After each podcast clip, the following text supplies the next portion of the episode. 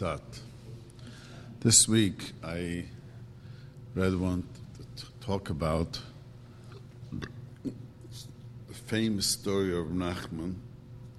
He has many famous stories, but one of uh, one of that's so practical for every one of us is called the Chacham and the Tam.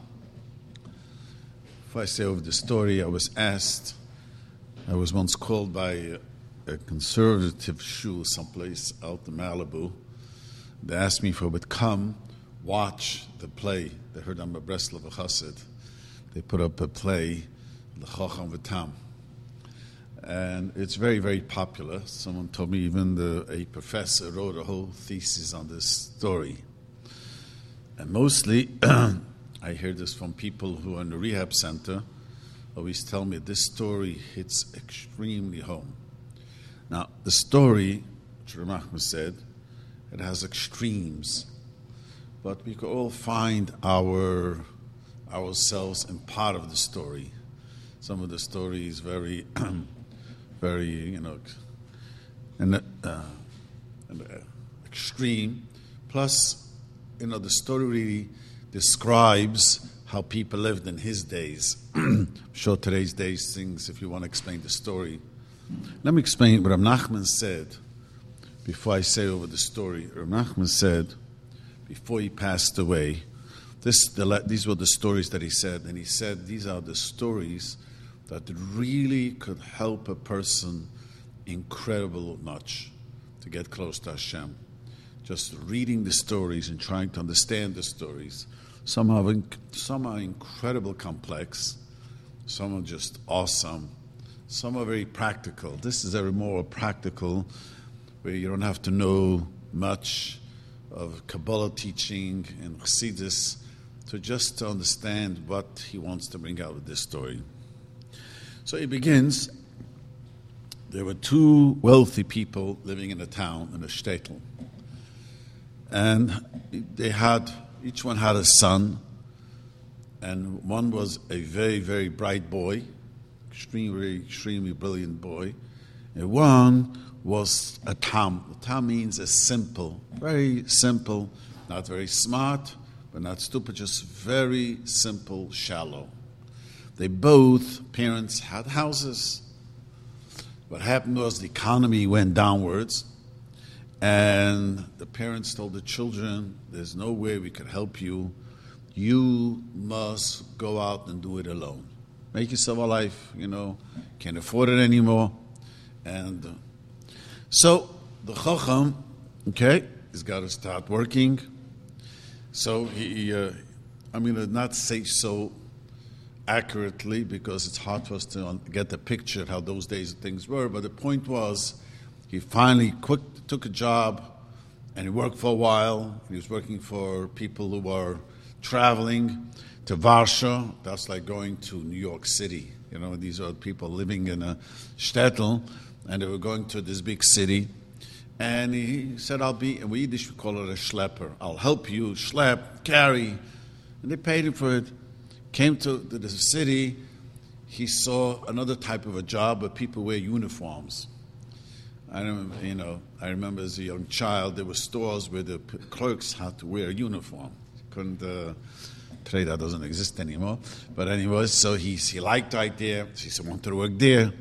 Then he didn't like that, but he liked something else. He was going to jump to another job. Finally, he decided, you know what, I need to travel the world before I settle down. So he heard a group of people are traveling all the ways to Spain and people are traveling all the ways. To, then he went to Spain and he went to Italy. So he was working the whole time, but as he was, he was traveling the world as he was working. You know, he was working hard and he was traveling the world. So what happened? So this is how he was spending time. You know, while traveling the world, he saw all different cultures, all the different cultures. But you know, I was you know seeing Italy, Spain, and Portugal. Finally, he decided, you know, I got to settle down. I got to get married. I need to settle. So he's tried to figure out what is the best parnasa, you know, to make now, to find a livelihood, to work. So he decided a goldsmith was a good, good parnasa to do, deal with uh, making jewelry. And being that he was so bright, but took another person a long time, he became an expert. And not just he became an expert, he became better than his own teacher. He was so good at what he was doing, he became even much, much, much better. And he was did an incredible, you know, not a, you know, to be a jeweler in those days, you created the jewelry, you had to make a mold. He was extremely good. Sits down and thinks to himself, you know, one panos is not good enough, one livelihood. I had to become another one. Never know. That's like saying he became a lawyer. That's not good enough. So he decided to be stone graver. You know, people who engrave into stones pictures and and that it really needs a great talent, you know, to do it. And being that he was so bright, again, in a very short time, he became a, a very good at his work. So good that it was just amazing. Then finally has two professions in his hands. He says to himself, You know, you never know if the economy goes down, the first thing that loses is luxury. You know, it loses jewelry, stone carving. You know what people need always, he was thinking? A doctor. No matter how good and bad the economy, people get sick. So he decided to become a doctor. Even those days, to become a doctor, you have to learn Latin. Here, the Nachman brings down the story. So he went, he taught himself Latin, but because he was so bright, what took people years, he did in a quarter of a year. And he became this famous, famous doctor. So he had a resume reading, like we would call today, doctor, lawyer, accountant. So read those days, he was a jeweler, a, a stone cutter, and a doctor. This was his fame. And he became. Now, we're going to change a little bit the story and go, move on. What happened to, the, to his friend? Yeah, as I mentioned, there were two guys, and he had a friend who was called the Tam. So the Tam, what happened was that he was very simple, didn't was not very smart, so he decided he'll become a shoemaker. Now, to explain, a shoemaker those days was a very difficult job, hard working, had to work long hours, and he became. This is he became. He became a shoemaker. Shoemaker was sort of a step above a schlepper. Schlepper, you know, people don't know what a schlepper is. A schlepper is a Yiddish word for people, a porter. Porter really just have to have. But he, but, and he got married. First thing he did, he got married. He moved in, his parents' father passed away, so he moved into his father's house, and he took care of it, and he got married, and he worked incredible hard. But he was always happy and always, always happy in a good mood. He always would sing and be extremely, extremely happy. First thing, you know, you know, they were so poor because they couldn't make ends meet with the making a shoemaker that all they had was bread and water. So he would get up in the morning and would tell his wife, serve us this gourmet breakfast. You cut him a slice of bread and you say to her, I never tasted such bread. It's an incredible slice of bread. Never. Then, you know, it was uh, supper time. The exact thing was repeated. He eats, sits down for the meal, and he cuts him a slice of bread. And again, he says, It's incredible. I mean, you just, such delicious bread. Then he asks for a slice of fish. So she cuts him a slice of bread, and he says, Where did you get such fish? And, you know, he's enjoying the piece of bread and saying, The fish takes taste incredible. This is going on. The same thing with the finally he says, Now I need a piece of meat. So he cuts him another slice of bread. And he says, Wow, this meat tastes delicious. And it sounded a little bit ridiculous, but that's how he lived. And you would ask him, he would ask for to drink. You know, we give him water. Then he says, Can I have a glass of wine? She pour him a glass of water, and he says, Wow, such delicious wine you gave me. This is how he lived. He was always happy and just imagining and extremely, extremely happy with himself. Now, all he owned was one coat that he shared with his wife. And it got a little bit uh, spring weather, you know, a little bit, you needed something to wear. He would tell us, Well, can you get me the spring coat? She'd bring this huge overcoat and says, Wow, what a wonderful spring coat I have. That it would raining, can I have my raincoat? She would give him again this overcoat. And again, it was just such a wonderful raincoat.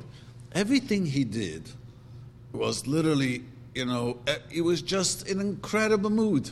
He was. And everything was great and everything was good. This went on with his clothing. I always say, this doesn't say Nachman's story, and I only add to his story. He would get up and would say to his wife, You're the most beautiful woman in the world. And he was the best wife in the world. Because everything he lived with, he just imagined in an incredible, happy way, which sounds silly, but that's how he lived his life.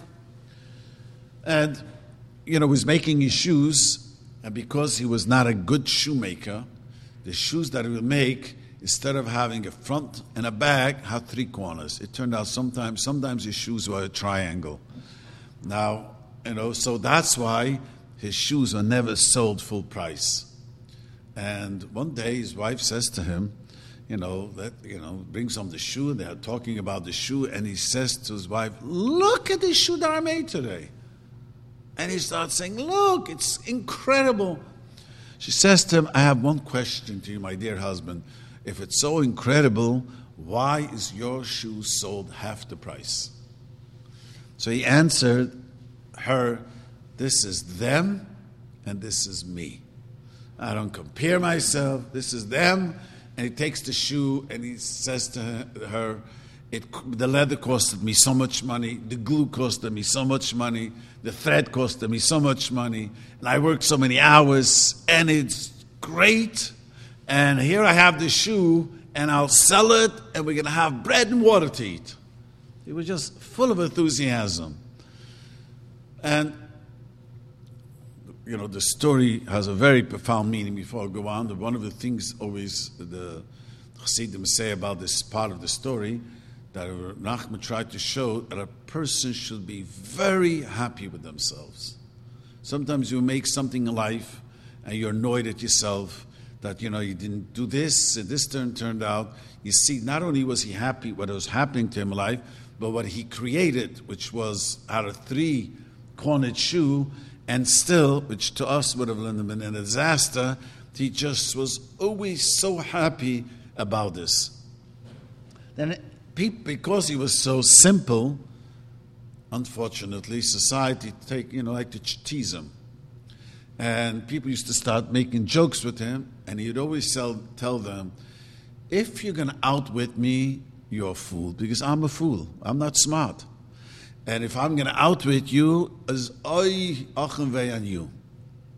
And, you know, and also the profoundness of this part is that I learned as a young man when I first time read the story that people who are slow and who are different know that they're slow and they know they're different. They used to always think it's not so.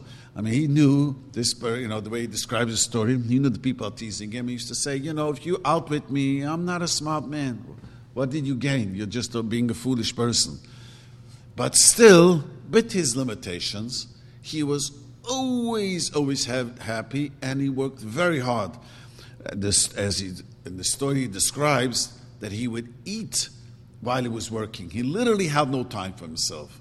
But he was always, always, always extremely joyful. Everything he did was just praising, praising his wife, praising the people around him. That's how the Tam lived.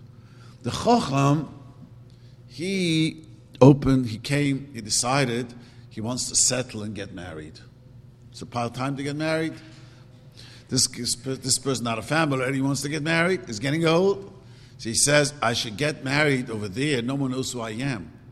If I come back to my hometown, now that I'm a doctor, a jeweler, a stonecutter, now the whole world is going to. So as he comes home, the whole town The whole town was tumbling. The Chacham is coming back. So he hears about it and he tells his wife, Give me my new coat. I have to greet my dear friend who's coming. He doesn't ask question, grabs his coat, which was uh, old, one, runs, doesn't ask question, jumps into the wagon, and he hugs his, his friend. And his friend looked at him, oh, this is your, we were once upon a time friends young, and he, he totally, now that he became so big by himself, arrogant, you know, he looked at his friend, what a fool you are. But he didn't want to hurt his feelings, but that's how he related to him. And what really happened, that's how he related to everyone because he felt there's no one knows how to appreciate him. He's so smart, he's so clever, he's a doctor, a lawyer, an accountant. There's no one who could appreciate what done. He was just also very agitated because he went to a tailor to have himself made a suit and explained the tailor detail how he wants the suit and didn't come out so perfect. He was so agitated. He said, if I would be in Italy, people look at it as a joke how this, this mistake was done. And if I would be in Spain, people look at it as a joke. So when he had his suit made, he was very agitated himself. He comes, comes to, he moves into his place. Since his place was never been taken care, he, his house, he left it for a few years. He, he came in, it was a disaster. And his friend, the Tam, used to visit him all the time. And he asked him, You know, you look so depressed and so angry and so despondent, he says. You know, says, so his friend tells him, You know, you are very not smart. And you are stupid. You don't understand what this is all about. So he said to him, You know, I might be not smart, but I could come to your situation. I wonder if you ever come to my situation. Meaning to say, I can become wealthy and successful. You, I wonder if you could ever become happy as me. So the Chacham started laughing at him. He says to him like this You should come to what I know. That's impossible. You should become smart. You're just stupid. I should come to your city. That is really possible. If I lose my mind, I'll be like you. That's, you know, really. So, but they were friends and they hung out together. And he opened his business. And he opens his business. And the first thing he comes, the guy comes in and orders, commissions him to make a piece of jewelry for his wife. Earrings. And he makes the earrings. He works very, very hard to create the earrings. He creates the earrings, and the guy comes and looks at it and says, This is what you made for a thousand rubles? This is what you made? And he says, The guy was so unhappy about it. He was just devastated. If I would take this to Spain, I could get 10,000 rubles. This guy didn't like what I liked, what I created. He was so hurt and so uh, full of emotional pain. Next time someone comes in, asks him, to copy, to cut a piece of stone, to copy the picture, engrave exactly a duplicate that he has. And he worked very hard, and he made a tiny, tiny mistake that no one could tell, and only a great expert. And the guy comes and he says, Wow, it's so perfect. He in himself was so doubtful. He says, One day an expert is going to look at it and see there's a slight error. You don't, he didn't tell him. But I know he doesn't realize. But one day they're going to forget I did and I made an error. He was, how could I make such an error? Again, he was just, he was in emotional pain. When things were right, he was upset that they don't praise him enough. When things were wrong, people didn't know about it. He self doubted himself. He was angry at himself. The next party was a doctor. No, a very sick person was brought to him, tried to, you know, tried very much to save his life, and the guy died. The entire town says the doctor killed him. Doctor missed the opportunity, didn't, didn't diagnose him right. He was in enormous pain. Me, they know they don't understand. The patient came to me when things were too late. I tried everything maybe to revive him. Me, I again, he was just for weeks in an emotional pain. Next time, a very sick person was brought to him, and this time, the sick, sick person, He worked literally seven, they did not leave the bed to make sure this guy is going to survive. And he did survive. He goes in town, he wants to hear what the townspeople are saying. Townspeople say, you know, it's like we say today in America, either you, you know, you take vitamin um, C for seven days, or you just lay, you know, and the cold is going to go away, or just drink a lot and the cold is going to go away. Either way, it's going to last seven days. People are saying, you think the doctor saved his life? He was anyways going to get better after a week. You know, this illness lasts a week, and he was going to get better. Here again, he was in emotional turmoil, incredible emotional turmoil. Before, before I go on to the story, you know, what Rav Nachman said, explained in this story is, I once said the story over for a group of women, and must have been about 30 ladies. I asked the woman that what type of a husband you want, rather a guy who's always happy, not too smart, always full of compliments, or a guy who's extremely wealthy and an incredible turmoil, emotional turmoil. You know, all of them said they would never. Having a simple person is happy is a lot better than having a person emotional in turmoil. This guy was a great success. In the story, he looks like and he, he was wealthy and he had this big house. But his emotional turmoil was so terrible that no one was able to hang out with him. He was just couldn't live with him because he doubted himself. He was angry with himself. He was not happy with himself.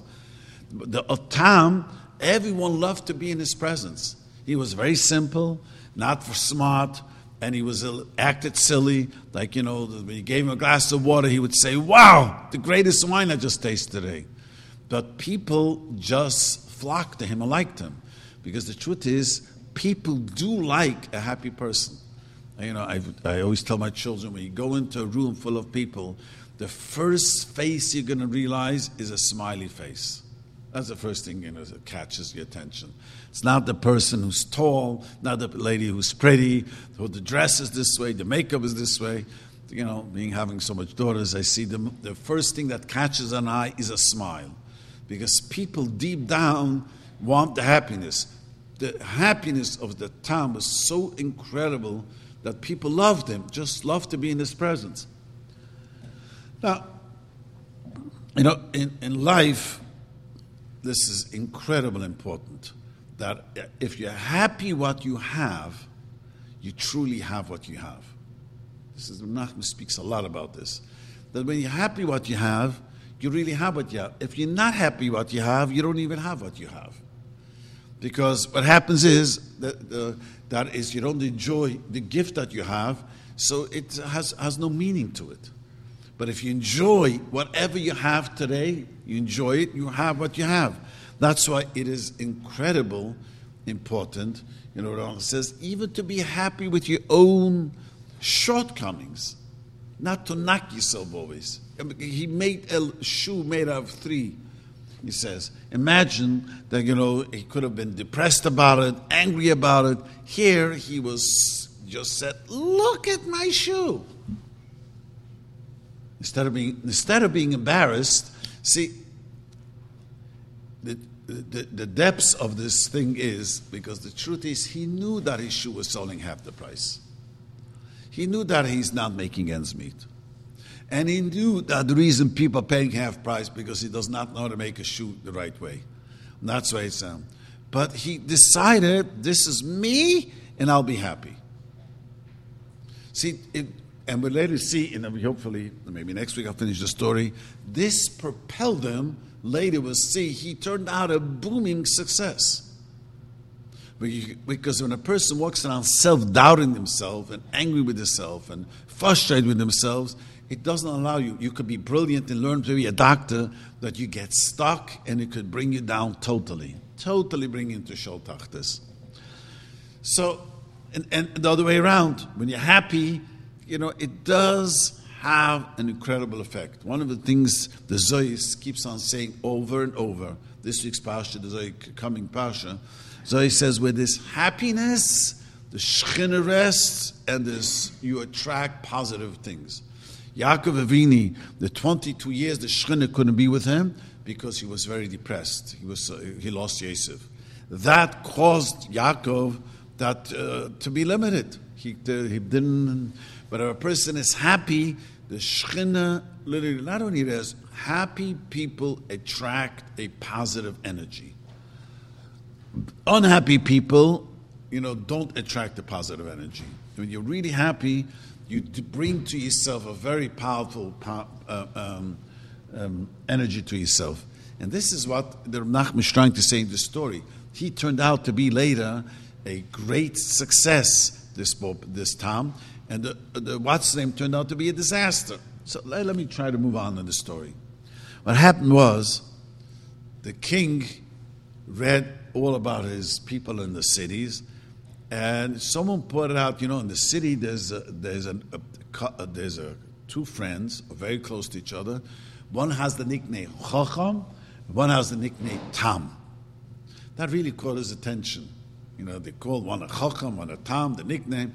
He would love to meet them, you know, but King didn't want to call them officially right away because, you know, it wasn't important. You know, he didn't want to get them frightened.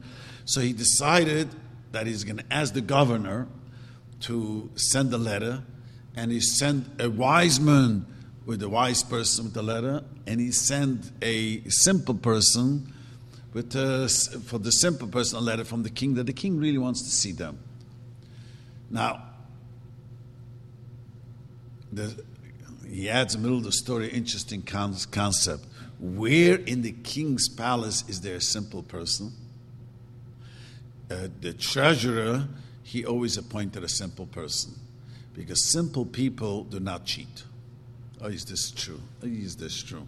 People are too smart, always are like, you know, maybe need, uh, we could spend the money for this, we could spend the money for that. Simple people are, this is it, this is what we spend, there's no. Anyways, he got a simple person to, to deliver a letter. to deliver a letter to this to the, the uh, to to the simple person and what happened was, as he came, the simple person was coming, and he to, to this town, as we call him, and he says, "I have a letter from the king." He says, "Are you joking? No, not joking." He says, "I cannot read. Read me the letter." He says, "The king wants to see you. Wants to see me." He runs to his house.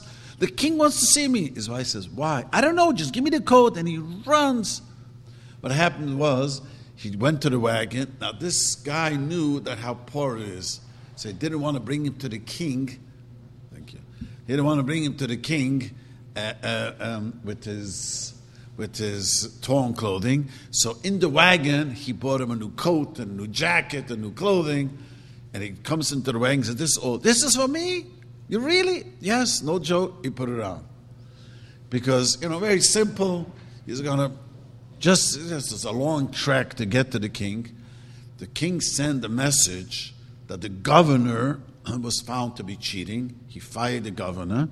And the king, without even meeting the simple person, said he wants the simple person to become the governor.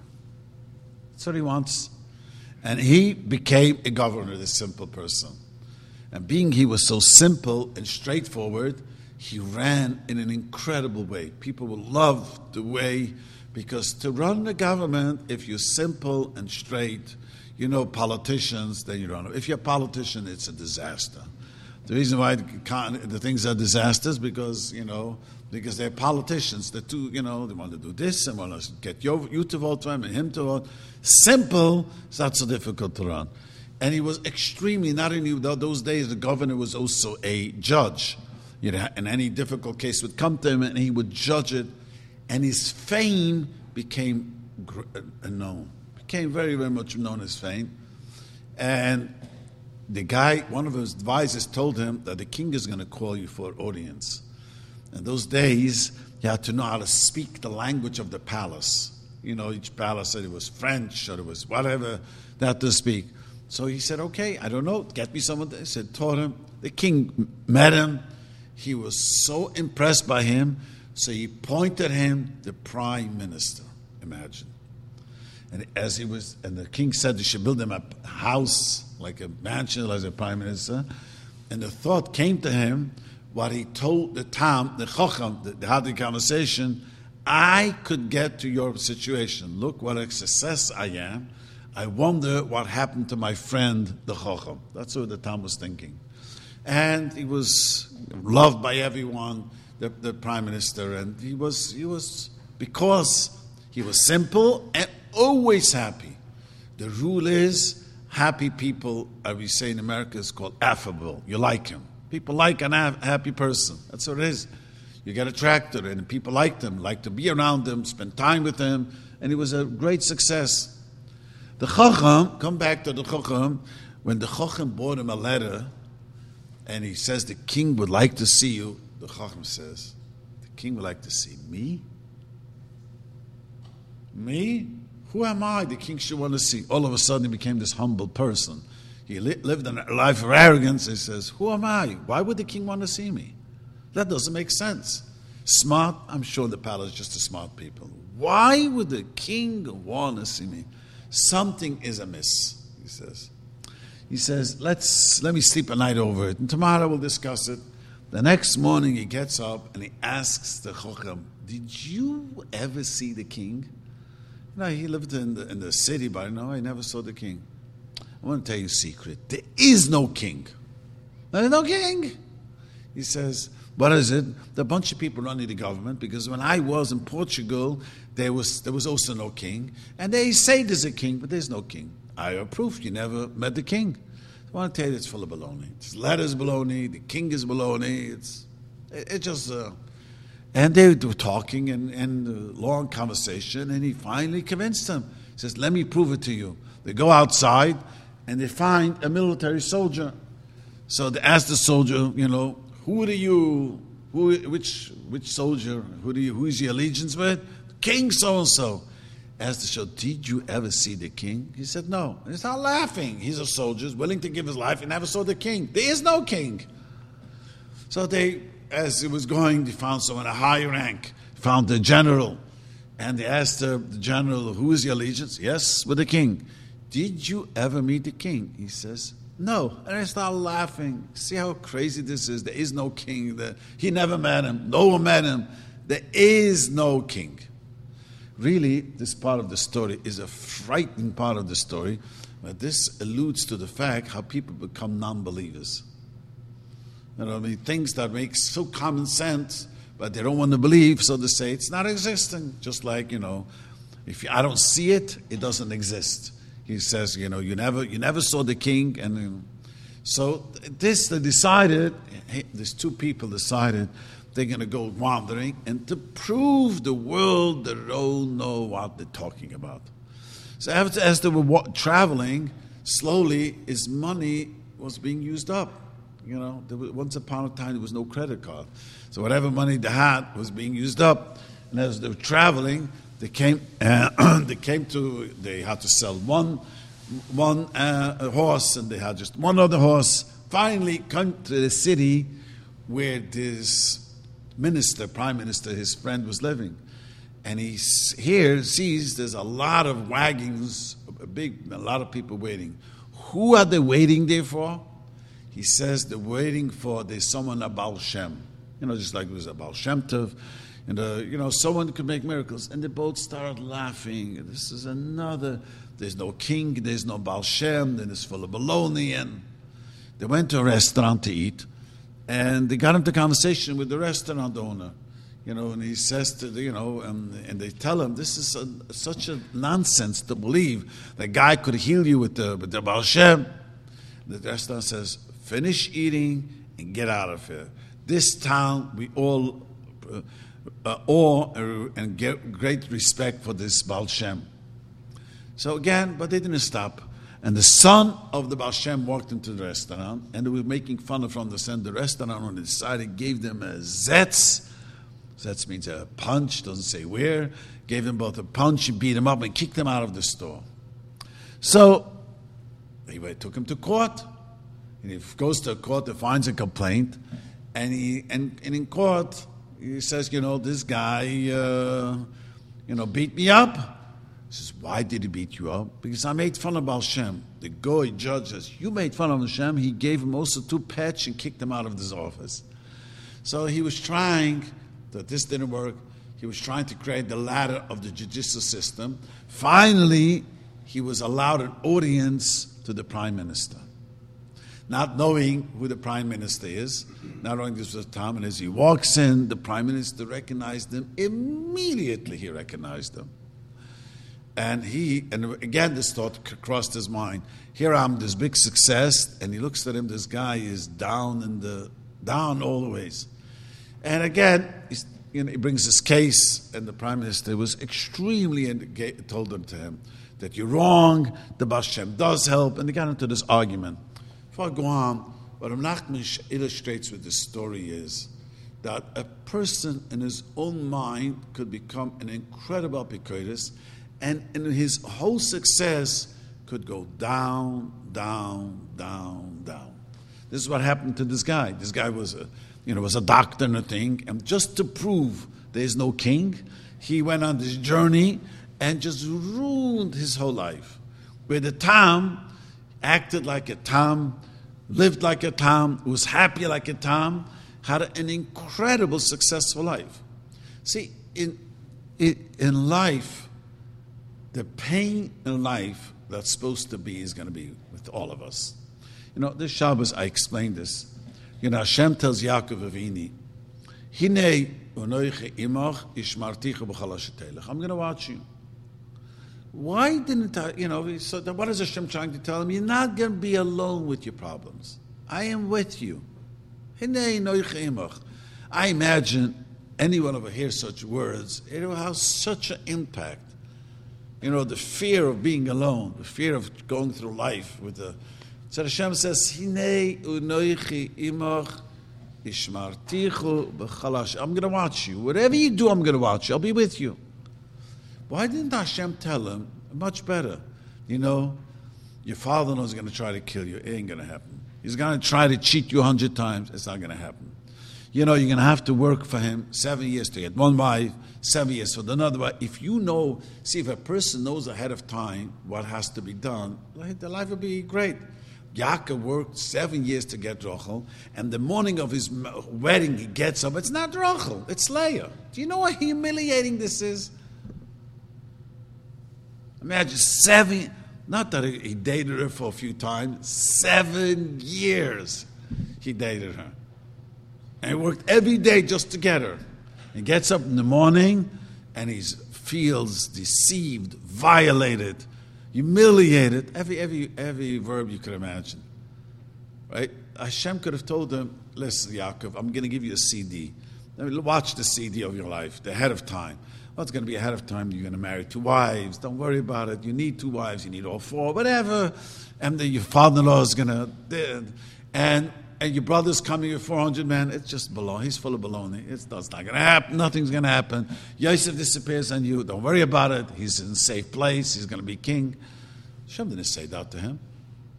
All Hashem said to him, I am with you. You're not alone. Because that's all Hashem tells us. And the rest is our challenge of life. Hashem doesn't tell anyone. This is the challenge, the biggest challenge we have in life, is to know that Hashem is with us, we're not alone, and this is, the, this is what gives us the power. So Hashem doesn't tell anyone the future, what's going to be, what's not going to be. That doesn't happen. He just, what Hashem does to us, he says, told Klal Yisrael, you so in, the best thing is anyways to have, be happy because we don't know the outcome, what's going to be. We don't know what today is going to be. We don't know what's going to be tomorrow. What we can do to ourselves is just take the challenges of life and just be happy. I often say over a story that many, many years ago,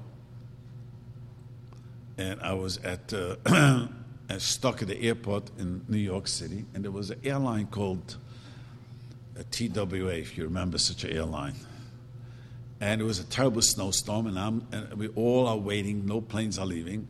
And I remember that the you know hours we were sitting already. There was a lady running around taking notes of the planes and looking. I asked her, "What is your job?" So she tells me her job and her team is whenever there's chaos, that's when we come in. So I asked her, you know, every day, you know, every day there's chaos because, you know, if a plane is delayed and the luggage is delayed, her team gets paid to take care of chaos.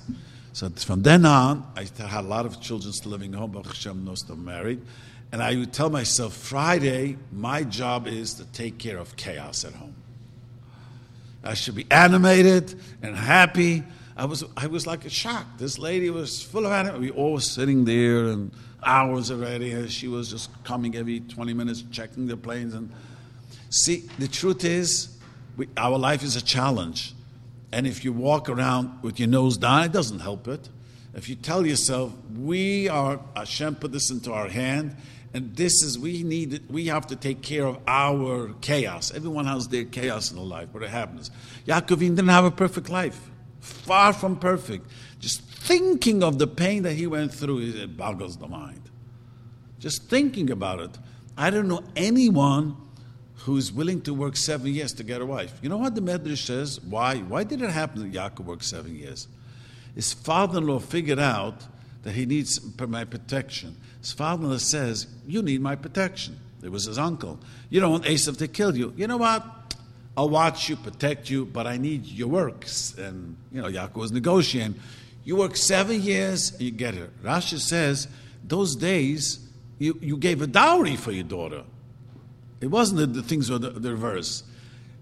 Lavan was an opportunist. He knew that Yaakov is vulnerable, and he figured, let me use him as much as I could. And he used him seven years of labor, free labor, to get Rachel. I mean, I would have said, if Hashem's promise, you know, if Hashem says, I'll be with you, I'll take care of you, I mean, nothing to worry about. But no, you know, he wakes up in the morning and it's not Rachel. You, would, you should have said, someone fell asleep on the watch. No, I mean, uh, Shem said he'll watch me. No, he didn't fall asleep. Yaakov, how did Yaakov make peace? You know, the famous question that Rishonim say, how did Yaakov really make peace? Because you're not allowed to live with a lady you don't like. Otherwise, the children turn out to be terrible children. So, how did he continuously? Because Yaakov realized this is what's meant to be. This is also my Zivik, my wife. And he made sure to love her. It's, we don't, that's important is the happiness that we need is just, as life goes on, you have to, instead of waiting something to happen to you to be happy, you should be happy, not wait things to make uh, happy. You know, I unfortunately had to be with one of my children who was getting chemotherapy, and he was a teenager then, it goes back many years.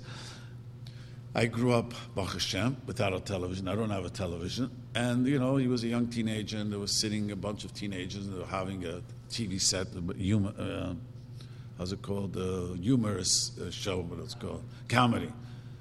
So I, some of the jokes weren't funny, but I realized the reason people are laughing because there was a laughing machine, it's called, whatever it's called, in the background. So I realized people wait other people to make me laugh. Not that I was really happy. You know, people want someone else to make them happy instead of I am going to be happy. You, you don't you shouldn't wait for someone making you happy. You should be happy because you are you and you should be happy. Then you could then you could be happy with chaos around you. Like this lady, this lady got up in, in the TWA. Her job was to take care of chaos. And she was inanimated. I was amazed. She was running around, she was smiling. We were so down, waiting there hours already. This is what she gets paid for. We also this. We don't know what's going to be good.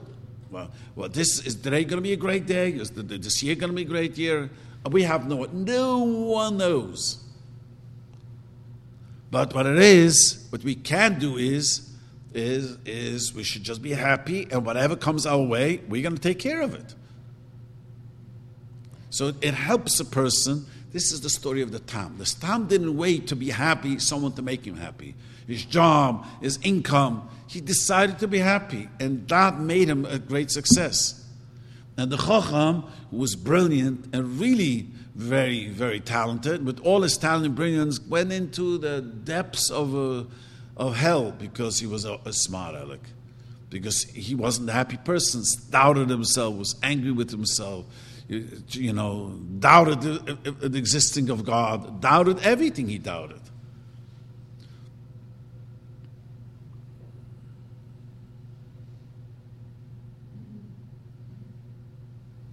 See, this is very, very, very important because the challenge of life the hardships of life, and the challenge of life is the unknown. Because if people would know the future, then, you know, it's, you like someone said to me the other day, um, I was teasing him. He says, Rabbi, if I would know the future, you would meet me on my yacht. I don't know which stocks to buy. You know, it's a joke. People invest the money. They don't know. No one knows what's tomorrow going to bring or what's not. That Rabbi Shalom says you could maybe study economics and predict something, but truthfully, what really happens in life, Hashem says, even David HaMelech, I didn't say. King David wanted very much Hashem should tell him his future. And Hashem, Hashem Kitzi, tell me my, what's going to be in my future. Hashem says to him, I never tell anyone their future. No one. So, do, what, what do we do now? We just have to do our best. See, when you get, when you look at life this way, you don't expect someone to make you happy, you make yourself happy. See, what many people are waiting, always waiting, someone to make me happy. How could someone come and, you know, have a great day today? And maybe today something good is going to come up and something this is going to come up. Instead of just saying, I am going to be happy. And you could. If you decide to be happy, you're going to be happy. It is very challenging, I must tell you. And the truth is, it is extremely challenging because we are born to kvetch. I've said this more than once. A baby is born, the baby cries. It's all the baby does. The communication with the baby the first few years is kvetching, crying. And, baby needs nursing, cries. Gets wet, cries. Gets a little older, kvetches also. Oh, there's no, it's got part of our system. And we got to change this outlook in life. Any questions?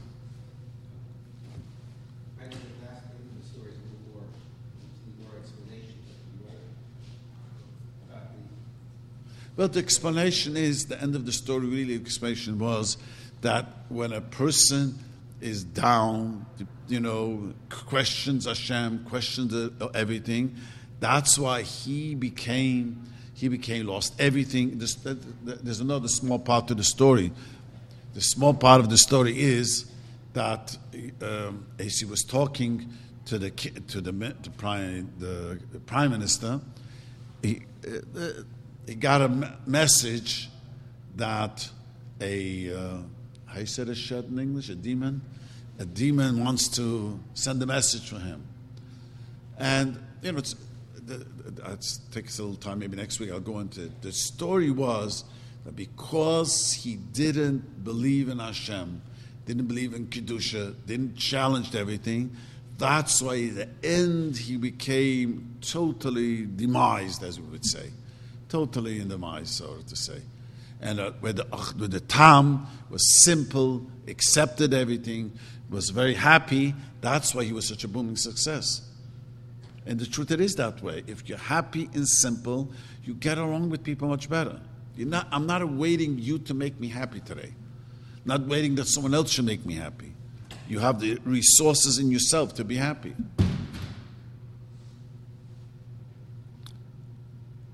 Any other No.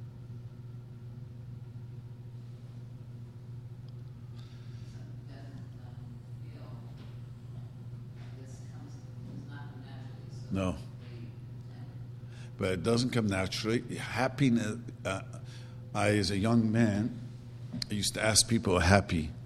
And I noticed that every person who's happy, I noticed, is they decided to be happy. I know people that doctors do say that people suffer from clinical depression, meaning uh, uh, chemical depression. But an average person who's happy is because he decides, I want to be happy. It's not they are just a happy bone, and people like to say. They decide to be happy. I, I was lucky. I have a father, Ulava Shalom, was a very happy person. And I watched him growing up. He decided to be a happy person and it was got annoyed. I watched many, many often, and and it, it because the default of our moods is depression. If a person goes on vacation and lets go of everything, they become depressed. I was for years wondering why people come back from, the, from vacation, they're depressed.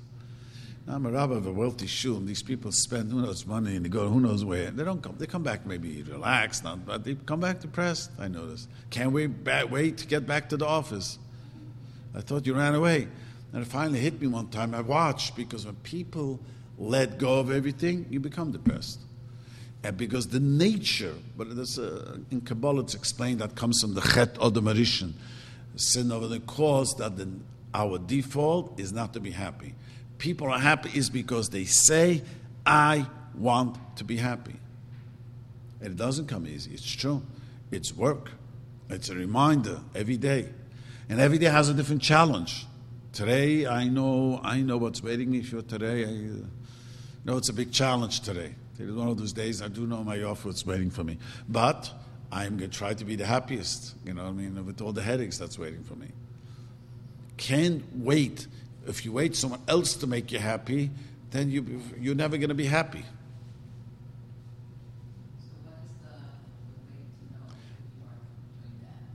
Well, you have to act happy. If you act, fake it till you make it. You have to act happy. You have to put a smile on your face, and slowly you become much happier. And even, there's no way a person could be happy all the time because our moods switch we're happy and then we get disappointed and we get agitated and we don't feel so well.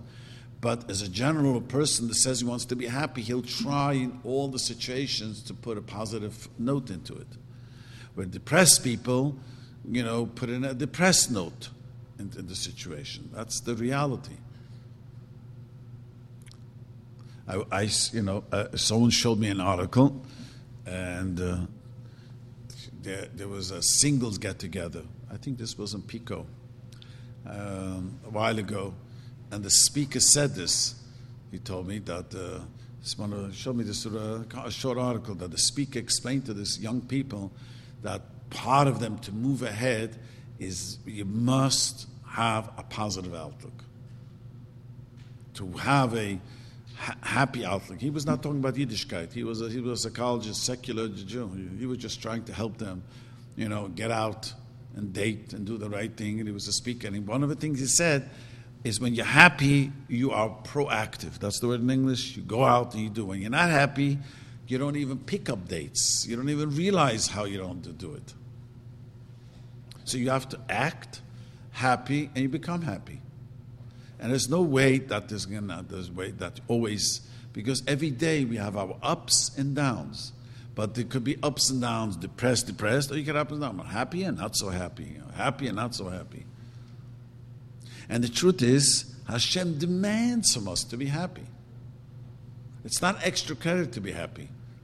The Rebbeinu Shalom demands us in the Teichacha, Tachas Hashem Alekimcha V'simcha B'tiv. It's a passing in the Torah. The Tzoras came to Klal Yisrael because they didn't worship Hashem with happiness. Okay. Yeah. yeah. A successful week.